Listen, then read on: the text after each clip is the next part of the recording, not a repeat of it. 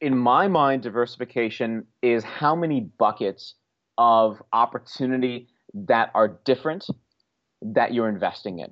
So, for example, you have stocks, bonds, mutual funds. That's bucket number one. You have real estate. That's bucket number two. You have businesses. That's bucket number three. You have, say, nonprofit or anything else that you give back to. That's bucket number four. So, having a good set percentage in each bucket is what you call allocation. And that, by definition, is diversification.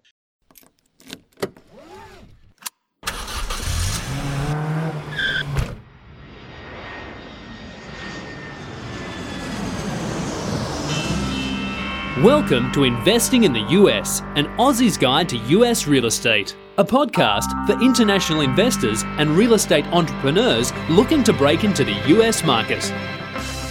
Today on the show, I have the pleasure of speaking with Avi Golhar. Avi is a host of Real Estate Deal Talk, an independent source of original podcast videos and articles discussing topics related to real estate investing, and he is the managing partner of Summit and Crown, a real estate investing firm based in Atlanta, Georgia. He has been investing in real estate since 2002 and has always used the adage of value add approach to identify acquisitions. Avi enjoys working with investor groups to implement market driven strategies which have the highest potential for success. Without, so, without further ado, let's get him out here. G'day, Avi. Welcome to the show. Hey, how you doing, Reese? Thanks for having me. My pleasure, mate. Thanks for jumping on the call today. Are you dialing in from Atlanta, Georgia, right now? Yes, dialing in from Atlanta. Mm, perfect. Awesome. Man, before we get into the nuts and bolts of today's show, can you please elaborate a little bit on your background and what was that mind shift change that wanted you to, to you know get off get out of get off your ass and you know start investing in real estate and take take control of your life. yeah, that's a that's such a good question, and I think it, we could talk the entire show about just that because, like you said, the mind shift change is super super crucial. But my background is in electrical engineering, and I know you and I had talked before. You're an engineer as well. I feel like that's it's correct such a trend for engineers to start getting into real estate just because we have a very logical frame of mind. We look at things from a coding perspective or like a if then statement perspective. And I think it's really cool. So my background is in electrical engineering. I graduated from the University of Michigan. And it was during that time, my four years at Michigan, that really kind of drove me to insanity. Uh, one, one academically, but then two, I realized I'm not cut out for that kind of stuff. I'm just not. You know, right. like I can you see me working at like a big four, like or a big five software firm? No. But there's some people that do that, and that's super, super cool because it's because of people like you that I love my Windows machine and my Mac machine. So thank you for that. but you know, I, I was there and I'm like, okay, there has to be more to life there has to be more to some type of investing that I can do. And I started reading books. I mean, quite frankly, just speaking honestly and transparently, when I got to Michigan, my first semester, I didn't do well at all. And it humbled me tremendously. I'm like, yeah, you know, I got this. It's not, not a big deal. And then, oh crap, I failed my first semester. And my buddy, handed me a bunch of books, and obviously the staple at the time, Rich Dad Poor Dad, and I ended up reading his entire uh, his entire series, Cash Flow Quadrant Guide to Investing. If you're just starting out, paying attention to this podcast, pick up those three books. Definitely recommend those. But then also read all the other books, say from you know Lynch to Buffett to uh, the Rockefellers, and just understanding what they did. And the common denominator, the common goal was to have real estate investments. And of course, to gain leverage and to gain as much aggressiveness on those percentages as you could. I mean, the Rockefellers didn't just build wealth by spending 90% of their wealth and investing 10%. It was the other way around. They invested 90% and lived on 10%. And I became infatuated with that idea. I became infatuated with real estate.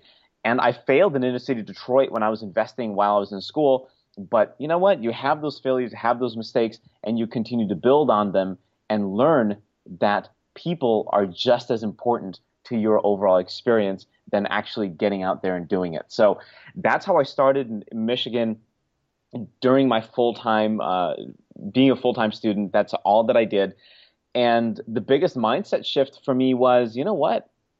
If nobody's going to take interest in my financial future and help me out, I have to. Right. And I feel like today there's so many millennials, even still so many folks that say, I want things done now. And that, that might be because we expect to sell a house after the commercial of watching uh, watching it on TV. We live in a microwave society. But we cannot do that anymore. And we have to start taking the responsibility of being financially educated or we will be screwed, period.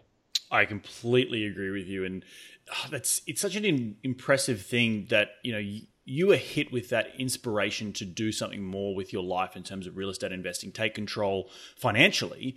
Um, I, you know, at such a young age, you know, because I know at university, when I was at university studying civil engineering, I was too busy partying and having a great time and, you know, focusing on, you know, whatever it was.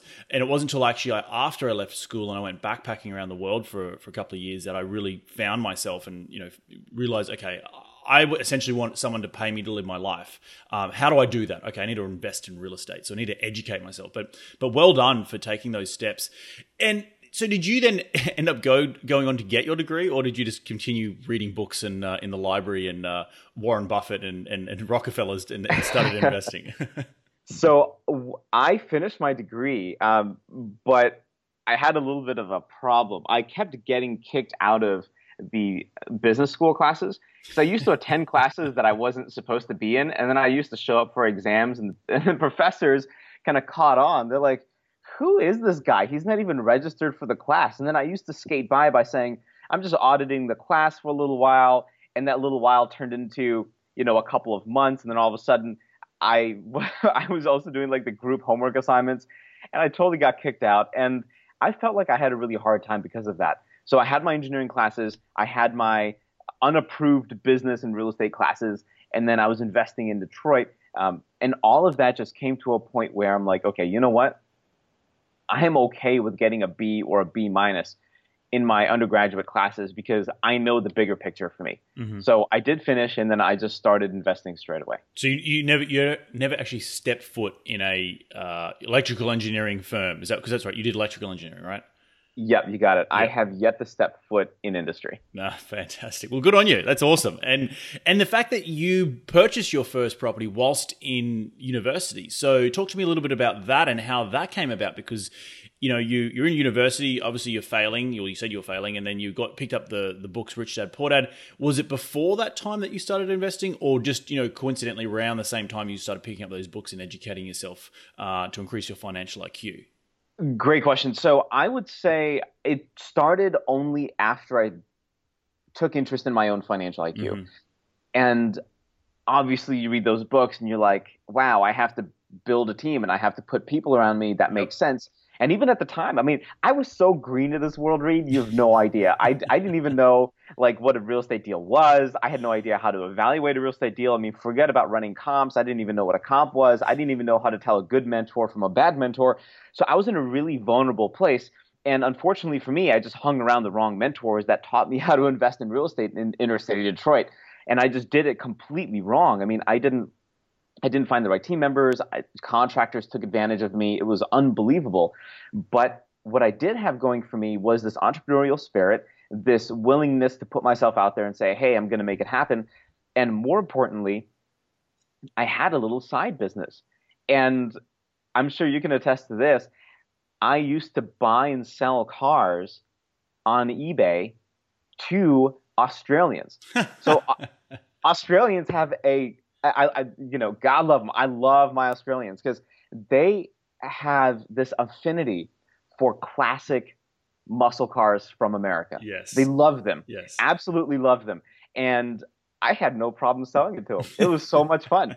I had the import export down. I had I had the transport. I had the bill of lading from the ports in California, and I had to degas the air conditioning before and had to have that certification. And so I sold everything from 1965 Mustangs, the 69 Mustangs, the Camaros, the Chevys, the Corvettes to all of these muscle cars. And that's how I built up a little bit of cash. And I purchased my two or three flip properties in Detroit. So that's how I really got started. But you're right. It definitely started from reading those books and really immersing myself more so than my than my engineering classes in real estate investing. Dude, that's awesome. You just stumbled across muscle cars and Australians being idiots buying muscle cars from America. I mean, I, I wouldn't call them idiots, but they they were they were running after value, and this is right. when okay. Um, you know, and this is when they were they were really really really hot. I, I, I don't know what it is. I mean, and you stumbled across that, like you you, you know, there, there was a. How did you find out that Australians like to buy, and I don't know, obviously it wasn't probably just Australians, but the whole import yeah. export thing, that's a, like getting that down pat at, you know, whatever age you were, 20, 21, that's still a pretty big step, you know, for someone at, living in Michigan, you know, dealing with the port yeah. of California. That's, you know, halfway across the country. So uh, I, I will, all right. So I will tell you exactly what happened there. Um, I did have, I did have a mentor uh-huh. and and he, he's he's he's since passed, but oh, um, yeah, me too. But what was crazy was I was failing in Detroit, but I was still open to I was still open to the universe. And I got on the phone with this guy that I thought he, that I thought could help me. I'm like, "Mike, I need your help." And he's like, "I don't know who you are." He was living in Malibu at the time. I'm like, "Dude, I'm seeing some stuff that you're doing online. You seem to be a pretty successful investor. I need your help." Like I had nowhere to turn. My mom and dad didn't know I was investing in real estate. They didn't know I had a car. They had no idea how bad it was. And I had all this pressure on me and everything. I mean, and it's not like, you know, when I was growing up, mom and dad weren't like, hey, yeah, you should go be a real estate investor. I mean, I'm the eldest kid in an Indian family. I mean, you already know the stereotype of what they want you to do, right? Engineer, doctor, lawyer, attorney, um, accountant, something like that. And I'm like, I can't tell them Otherwise, I'm going to get slapped across the face 15 times. Like, what are you doing? so I had to trust other people to help me learn this game of entrepreneurship, business, and real estate. And Michael Burke was one of those people. I met him on a conference call. We had really good energy. And I'm like, listen, man, I need to earn some cash. You know, I need to earn some cash. How do I do that? And that's how we started. I mean, we just started buying selling cars. And i had this awesome. inkling of going to going to craigslist and selling stuff on ebay. And i did a couple myself but it was him. He really taught me that system so that i could generate the cash that i needed to for my projects in detroit. And he said you know what? There's ebay.com but there's also ebay.com.au so go around and there's also ebay.com.ae ebay.com.in you, you know? Yep, and he's yep. like give it a shot, see what these Australians are buying, what these Aussies in the land of Oz are buying, and connect with them, be genuine, and see if you can help them out. And that's what I did. I jumped on Skype, I got an international calling plan, and I said, you know, good day, mate. and I did that in the, you know, super, super early in the morning and that's how I built my database of Australian buyers, just like you can in the wholesaling real estate business. You have to shake it till you make it. You know, you yep. gotta you gotta do it. And that's how I built it, one car at a time. And then I just sold a bunch of classic cars. Nice, so it helped man. me before I met him.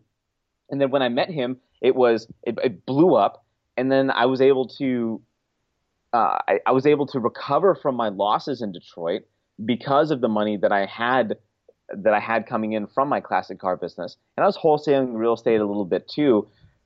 And it just worked. So I didn't take as much of a I didn't take as much of a dive financially as I could have. Right. Otherwise I could have lost fifty, sixty, seventy thousand dollars. I only ended up losing about $6,000 after recovering about forty, forty-five thousand dollars of that buying and selling cars. Awesome, man. Uh, is that business still around today?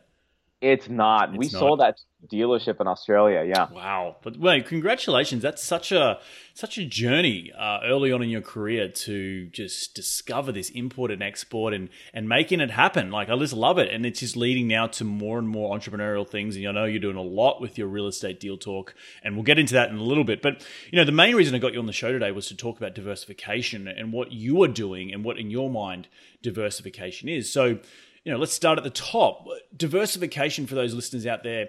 You know, you've talked a little bit about investing uh, in different businesses. You know, uh, a vintage car, uh, export import um, business. You've obviously invested in real estate, but from a high level, thirty thousand foot level, what is diversification in your mind? In my mind, diversification is how many buckets of opportunity that are different that you're investing in. Okay. So, for example, you have stocks, bonds, mutual funds. That's bucket number one. You have real estate. That's bucket number two. You have businesses. That's bucket number three.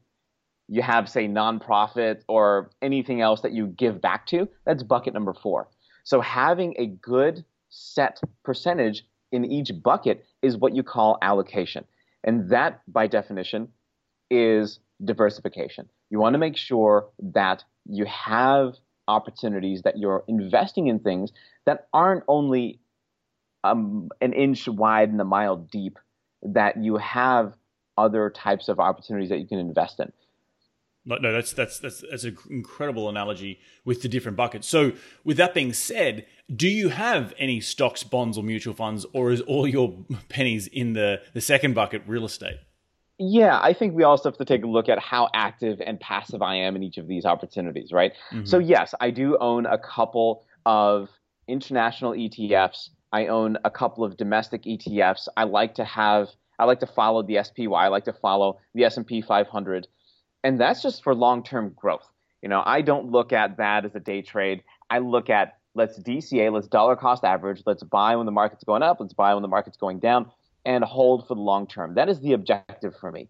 Buy and hold 40 years, 50 years until I die. That's what makes sense. I'm not going to touch that money. Mm-hmm. But my active income is all in real estate.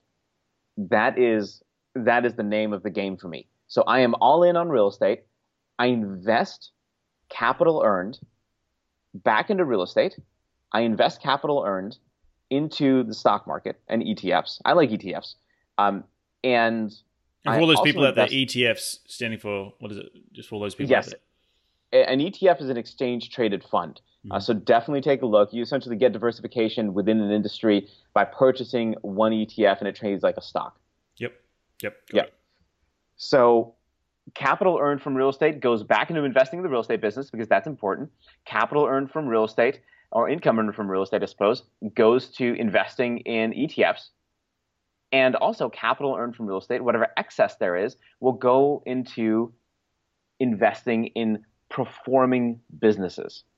Love it. Love it, love it, love it. I love the fact that you're investing across a myriad of different things from stocks, bonds, mutual funds in real estate and businesses. So, this is a real estate investing show. We're going to talk about your real estate for a second here. So, Let's where where are you to, where are you investing right now, and what type of assets are you buying in the in the quote unquote active bucket? Great question. So, active bucket. Let's split that into two different categories. One is single family, and two is multifamily. Mm-hmm. Single family, I'm investing if I can find the right deal, and I'm sure we could talk about that because I'm pulling my hair out with the number of conversations that I have every week with real estate investors, just residential, just resi investors. Mm-hmm. Um, I'm investing in flips and buy and hold in Atlanta, Charlotte, and we're starting to to take a look at cities in uh, Alabama. Right. Are you buying these single family resis um, with other investors as sort of a turnkey operation, or are you buying it purely as Arby and you know and Co, just you know with some private investors, and you're building your little nest egg? Yes, the latter. So we will we'll raise capital, work, we'll connect with private investors, borrow capital, borrow debt, borrow equity, see what makes sense for the deal. If it's a flip, then it's not going to stay on the books, and that's the issue that I have with flips is that they don't you dispose of the asset because you're selling it to the end consumer. Right. But ultimately, it's a really good way to generate cash so you can buy cash flowing real estate. Uh, to, so to answer your question, yes, uh, we find investors that want to uh, that want to invest with us that want a good return on capital over a period of time. More so on the flip side, on the rental side, that's all us. Uh, we don't we don't take on investor capital. Um, in any equity perspective or any equity format to buy cash flowing rentals. Interesting. Okay. Now talk to me about flipping. I've flipped a few houses. I've had a bit of fa- I've had a few failures and I've had a few successes. So with the whole model of consistent cash flow coming in, you know, versus the deployment of a bunch of capital and then you hopefully get it back in you know 12 to 18 months time depending on how big the flip is what type of flipping are you doing? Are you doing high end flipping? Are you doing more of the you know sixty thousand and then you know increasing the value to one hundred and twenty thousand and making the difference, or somewhere in between? So I look to I look to Uber drivers and complete newbies in the market to help me drive that. Uh, recently, well, over the last maybe two and a half, three years, we've been looking and taking advantage of uh, really kind of your high end flips. And by high end in Atlanta, California, I mean, it, the high end is a totally different different price point. You're like, wow. Go on, tell me, tell me the difference. I mean, well, you, you, know the difference, but right. um, yeah, I, I, think I think what you can get for a million dollars in in California is like a 500 square foot apartment, and then a million dollars here in Atlanta is like you know a 10,000 square right. foot mansion. house with like yeah total and make a mansion with like 18 acres of land yep. on a on a vineyard and you have three horses you pay for for like a year right so pretty much the last three two and a half three years we've been focusing on the retail for the flip end um, retail price points between 400000 and about a million okay Yep. So high end flipping for, and that would be very, you know, that's still a, you know, middle class to high end here in, in, in, in California, depending on what neighborhood you're in. But that's, that would be very high end for you guys out there in yes. Atlanta. Interesting. Yes. So with that model, how many flips are you doing a, a month? Do you have your team set up? Are you just overseeing um, the acquisition part of it, or you're overseeing the day to day management of the flips and getting you know your your spec book out and making sure the, the the GC has installed the right type of tiles and stuff like that. How or you turned it more into a well oiled machine that sort of deals come in one end, they spit out the other as a as a flipped product.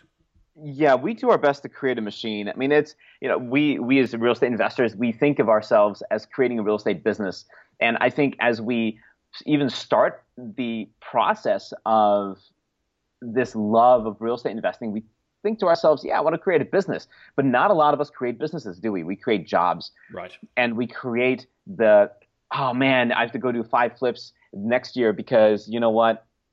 I did five five flips last year six flips last year, and I have to cre- I have to keep my standard of living. So we forget that we need to build a business instead of creating a job. So I, I wanted to just introduce that topic for maybe later discussion as well. But I do my best to create a end-to-end solution for our team so that I don't have to go into the field and start picking up drywall. I mean, I, am five foot five and 120 pounds. Like I can lift about I, the the I think the heaviest I can curl is 35, 40 pounds my biceps. That's pretty much about it. So I'm not about to go do hard labor, but I'm primarily responsible for overseeing capital and overseeing acquisitions. What's coming down the pike? What makes sense? What doesn't make sense? Understanding where the market is headed locally, and now that I know we have too much activity in the land on the high end stuff, mm-hmm. I am purely focusing on resale price points on the flip end between a hundred and two hundred and fifty thousand dollars. If I can't if I can't make the numbers work, I'm not going to buy it. I'm seeing way too many people at the at the courthouse steps buying property for obscene prices, and quite frankly, Reed, I'm not buying right now. I'm not even sorry, not going to do it unless it absolutely makes sense.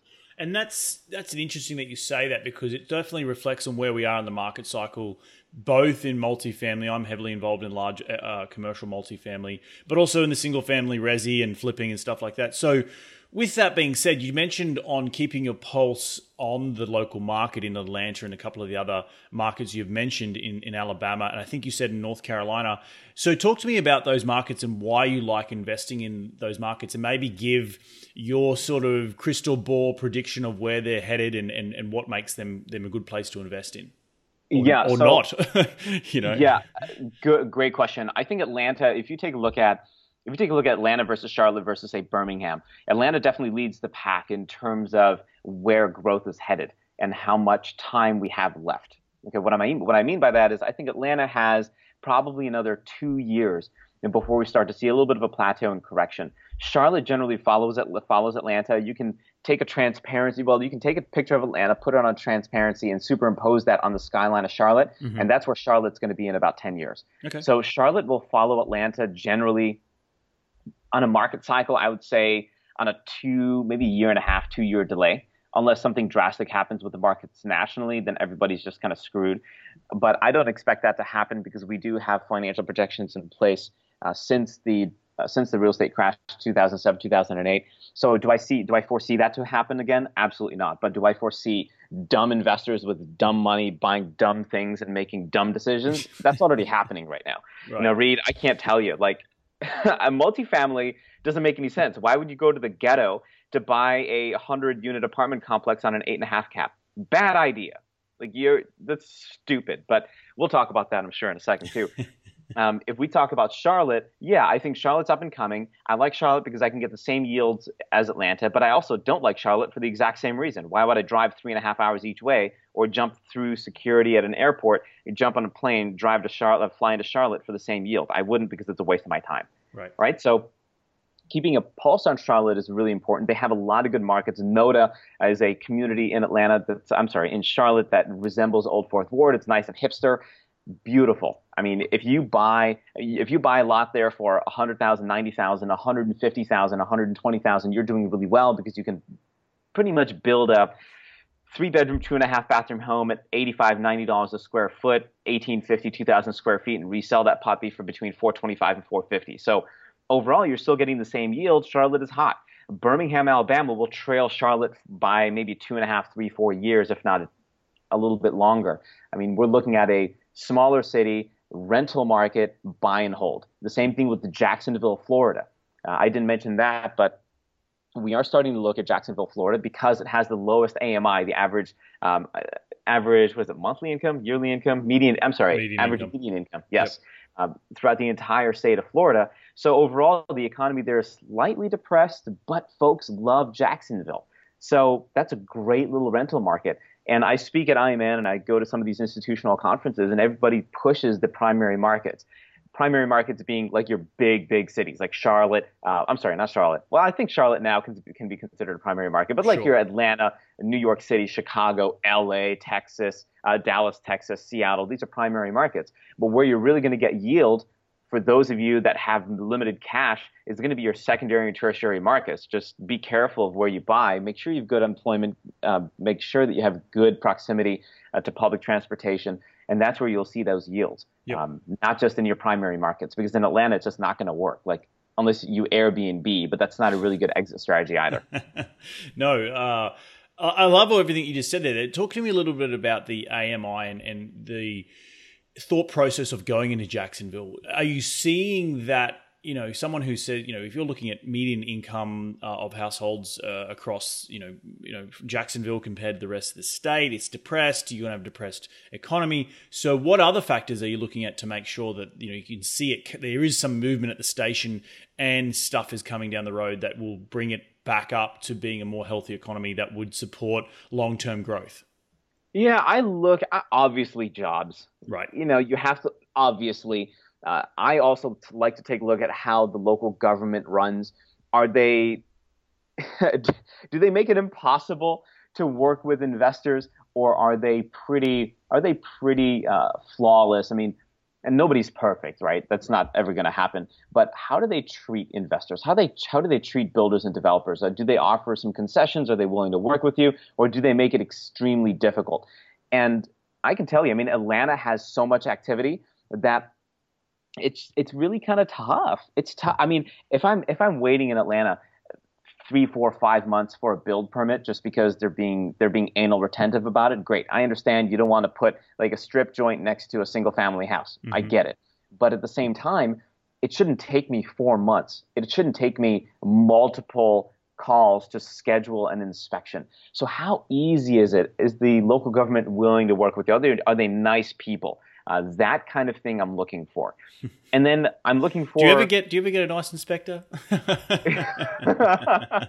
you know what? Maybe. it's always like hail Caesar when they come out to site. It's like yes, whatever. We hail the ground you walk on. Please, impro- please approve this job so we can move on. yeah, the, the, you know what? It's like you have to roll out the red. We just had an inspection failed. So here's how stupid it is, right? They won't call you before they come out but then they expect yeah. you to leave your door unlocked and unsecure and leave the property unsecured so they can trot in but then there's no way to leave them notes to say here's the lock you know here's right. the lockbox code or hey call my contractor or call me so that i can meet you or no they don't do that it's just oh well i can't get into the property fine great now i have to go back to dekalb county and or i'm picking out dekalb county or even fulton county here in georgia and I have to pay them an extra 25 bucks and wait seven days. I mean, I would much rather find the bluntest instrument. I don't know. I mean, I'm looking around my house right now. Find find like a spoon and just gouge my eyes out. Like I, why would I do that? Or I'd, I, you know, just give me my phone, Uh, put it up to my brain, and just let it heat up so I get brain cancer. Like I would much rather do these things.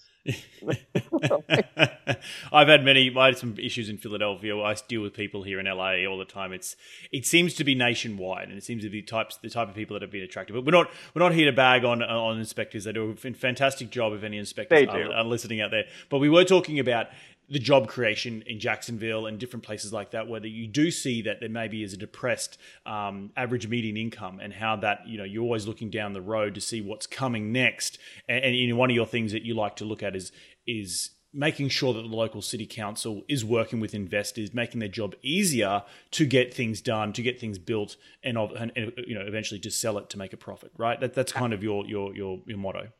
Absolutely. I also like to take a look at just like maybe one little tidbit, the U-Haul index. Mm-hmm.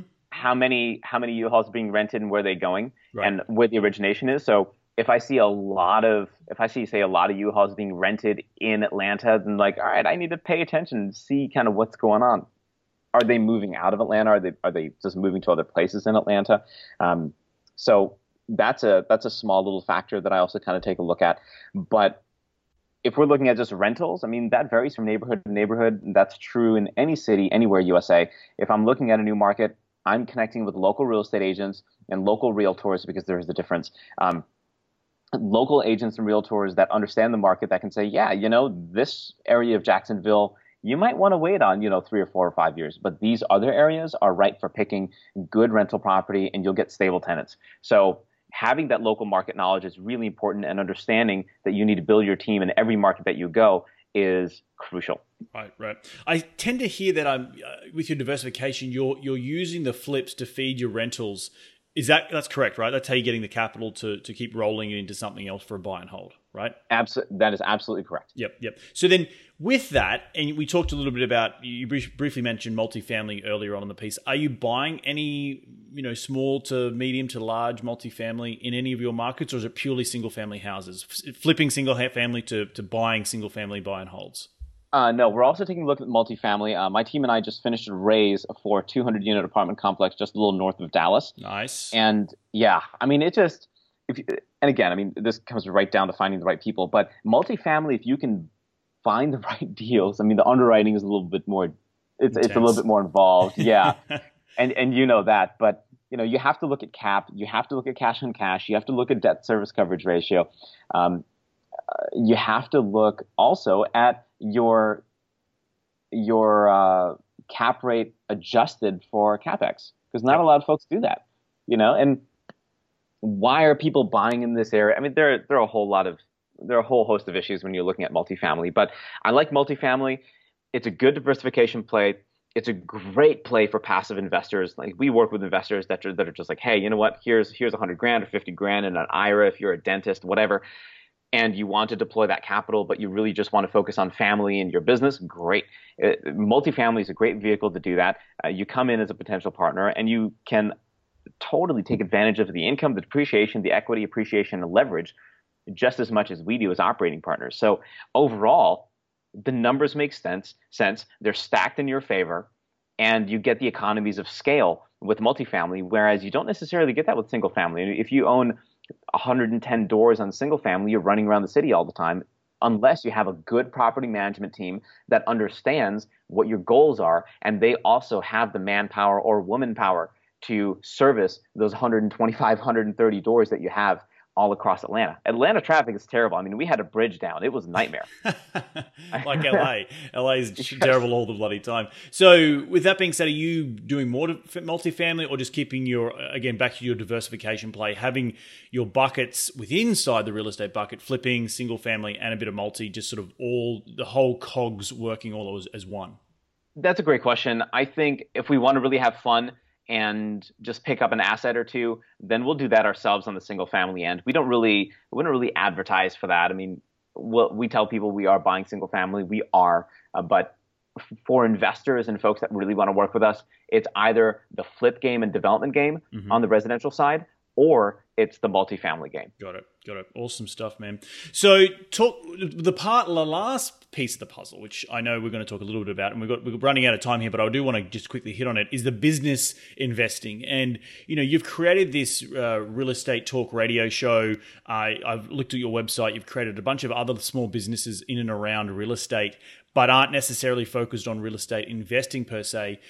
How are you investing in established businesses that will do help the real estate investor um, and, and also adds to your repertoire of diversification when it comes to your overall investing strategy? Great question. So I would say this. I would say plan for plan for long-term cash flow. Mm-hmm. Plan for long-term cash cash flow, and the only way that we can do that is if we take an active role in identifying opportunities to invest in. Period. If you're not taking advantage of that, you're screwed. If you're only flipping right now, you're screwed. If you're only buying rentals, you're screwed.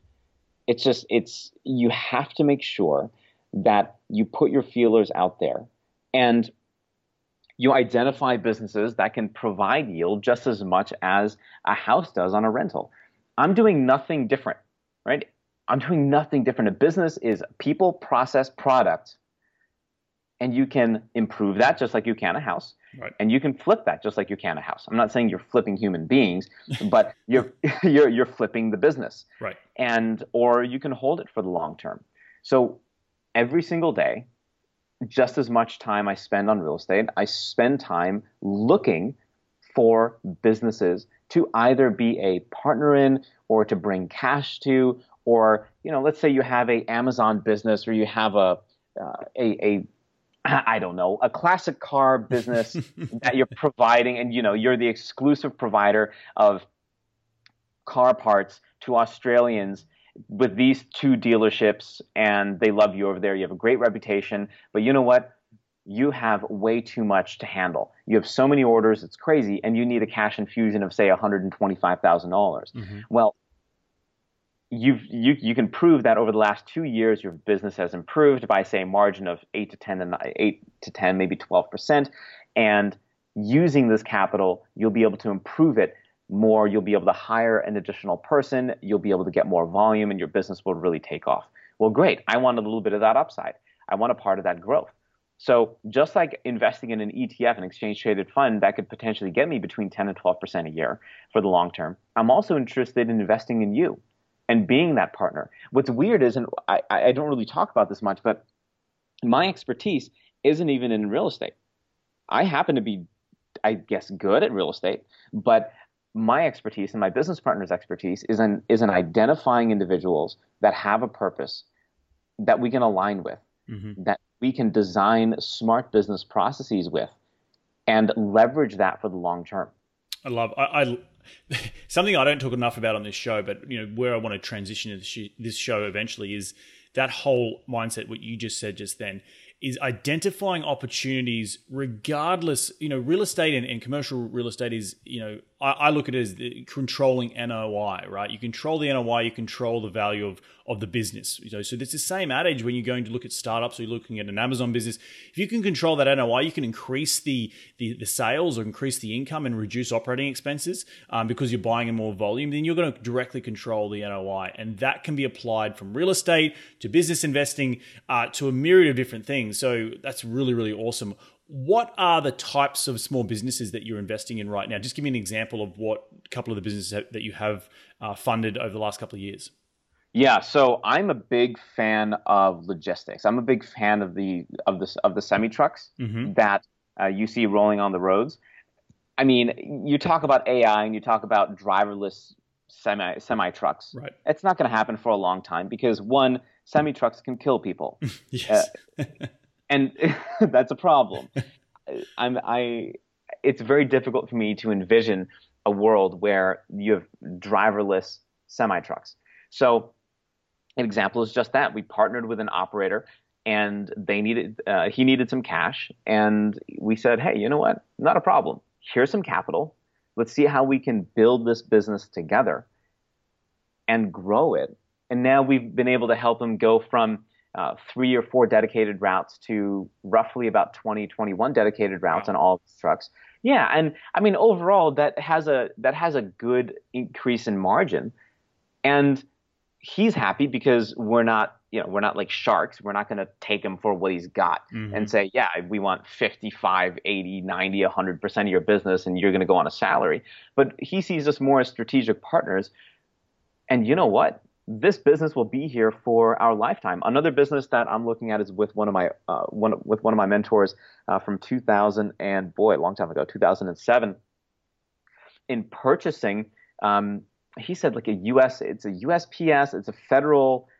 Uh, he said I might have to call him again about this, but it's a USPS branch office, and he he can buy 13 of them, and they would be producing in total between 300 and 350 thousand dollars a year in positive net cash flow. Wow.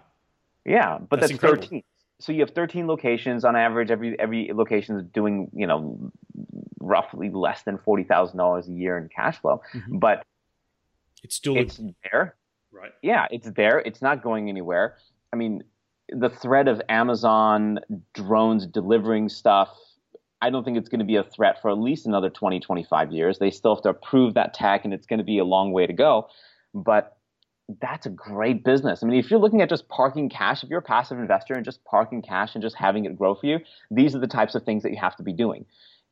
If you are in, if you're actively looking at stuff then that's a different that's that's just a different strategy. Right. This kind of stuff is passive investing. You're not going to get you know you're not going to get 60 70 80% returns year after year like you would say on a flip right mm-hmm. where your cash on cash is absolutely ridiculous but you have to be okay with taking a little bit less of yield to take a back seat and let other folks run the business and and how are you finding those opportunities right now like the the truck driver like you know the the, U, the UPSs uh, across the country? Relationship building. That's okay. it. Like yep. I, I feel like I'm still a novice with a lot of this stuff, and you know, people like you, um, you are the real giants. You know, I'm I'm just shoulder I'm just standing on your shoulders and, and kind of looking out and seeing the opportunities. And it's you know, thank you for doing what you do because it's it's tremendous and it allows me to say, hey, let's one work together and let's two see what we can put out there. I mean, how do we find real estate deals? You know, I just know wholesalers that prefer to sell to me versus the other guy down the street uh, because I'm a I'm a genuine guy, I'd like to think, and I provide value and I'm always looking for two things. One, how can I help you? And two, how can I make you money? And to my fault sometimes. I'm less concerned about my well-being than i am yours. Right. So i want to make sure that you see tremendous value that you see tremendous money and i know that as a result of me helping you make money that i'll make money too. Awesome stuff. What's the biggest piece of advice when it comes to diversifying your investments correctly? Be aware of your investing personality. Okay. Meaning, it's that simple. Like if, if if you are a person that likes watching um, geez, uh, like Lost on TV, then you probably are more of an aggressive guy or gal and you and you like flipping but then understand that there's going to have to be a long-term wealth generation component. So start to figure out what makes sense for you and it could be rentals it could be building a business yourself it could be working with your spouse or significant other and building a cupcake business i don't know but understand what that means for you and understand the ultimate objective for the long term. Love it. Does that make sense? It makes a lot I, of I sense. Hope, I hope that wasn't too general of an answer. No, no, no, no, no. It's, it's great. No, okay. it's, it's, really, really awesome. And, and I know I'm going to ask you where people can reach out to you.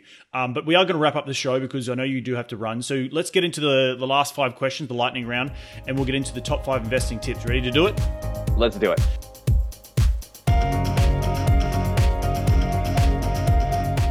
Mate, what is the daily habit you practice to keep on track towards your goals?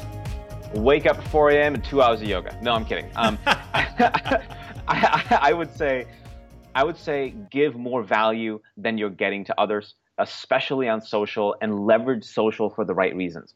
Um, there's so many people on LinkedIn, on Twitter, on Instagram, on Snapchat, on uh, I'm sure I'm missing one on Anchor that you can be connecting with and saying, hey, you know what? Why don't we partner on Facebook? Why don't we partner and why don't we do something together?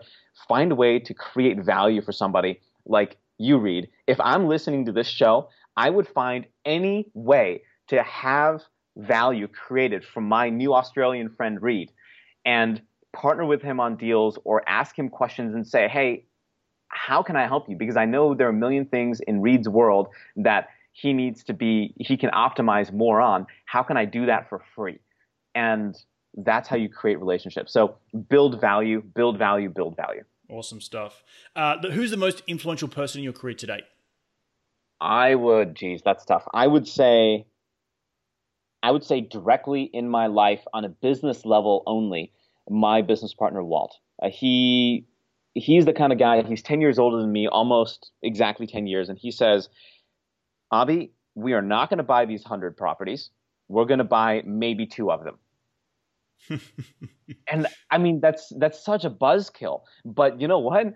It it makes sense, and he he's that yin to my yang, and he is on that business level, very very mature and very understanding of me.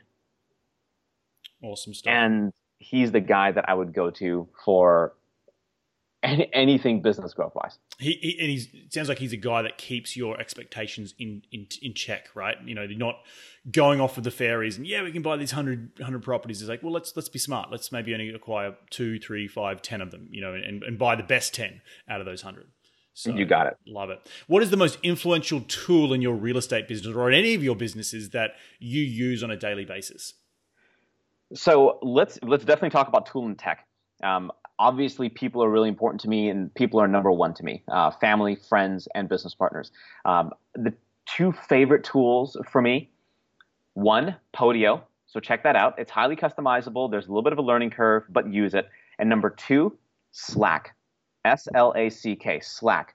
Uh, that's number two. Number two is slack. So make sure that you pay attention to those two tools and how you can leverage them for your teams I use Slack all the time with my analysts. It's fantastic. I yes. One of them actually said to me when he when he joined me at the beginning of the year, he's like, "Reed, I can't do this email thing anymore. I have to do Slack." And I was like, "What's Slack?" and I'm now just completely hooked. You know, it's it's awesome to go, and it's awesome to go back and look at like when you're looking at so many deals, you can go back to that one deal that's sort of went off the burner, but it's the channel still created for it. You can oh that's why that's why I remember seeing that. I can download the models again. It's been very very influential in my business as well. Uh, yes. What has been the biggest failure in your career, and what did you learn from that failure? Well, I think I alluded to it a little bit earlier when we started the podcast. Is my biggest failures in Detroit. Right. I think my I, I didn't do well. I mean, I had to recover. I had to recover like fifty thousand dollars in losses, and the way that I did that was forty five of which um, that recovery came from buying and selling, buying schlepping cars on eBay to Australians that wanted to buy them. so I think the biggest lessons that I can learn from that are tremendous. Uh, the fortitude to keep going, dust yourself off, and get back up. Um, you have to motivate yourself because I had nobody else outside of my audio tapes with, you know, hey, Tony Robbins, if you're listening to this, you rock, brother. Um, you know, those kind of folks, uh, the Dale Carnegies, the Jim Rohn, rest in peace, brother. But like, you know, you have to nobody cares as much about you and your financial future as you do. Yes. You have to wake up in the morning and you have to look at yourself in the mirror when you're brushing your teeth and realize that it's you, baby. Yep. You know it's you. So get leverage on yourself, work out, don't eat shit, right? Don't yep. just please don't because trashing your body is not a good thing. Really, really, really treat your body like a temple and get leverage on yourself and understand that it's you. It's you, you, you, and your mindset is super crucial. You're either your best friend or your worst enemy.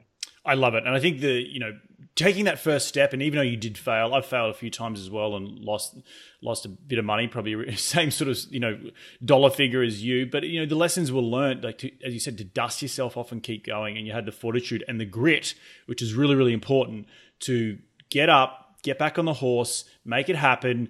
You learn from the lessons, and you won't do it again. So might, might, have been an expensive lesson, but hey, we all, we all have to make those uh, quote unquote lessons every now and then.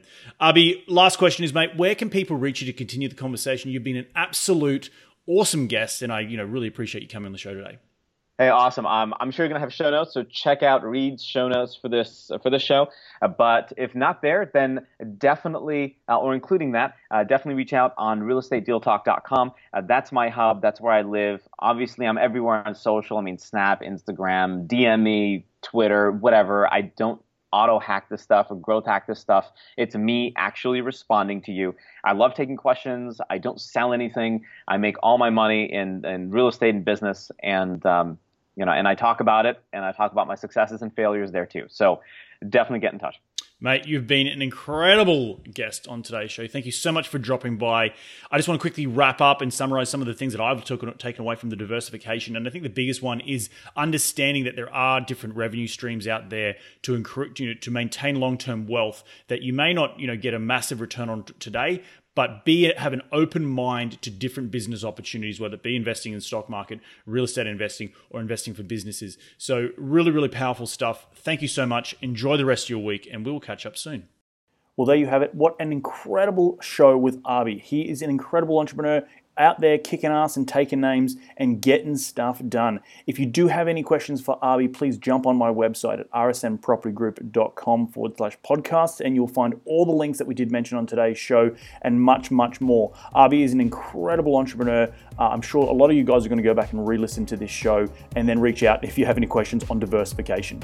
I want to guys want to thank you again so much for taking some time out of your day to tune in to continue to grow your financial IQ because that's what we're all about here on this show.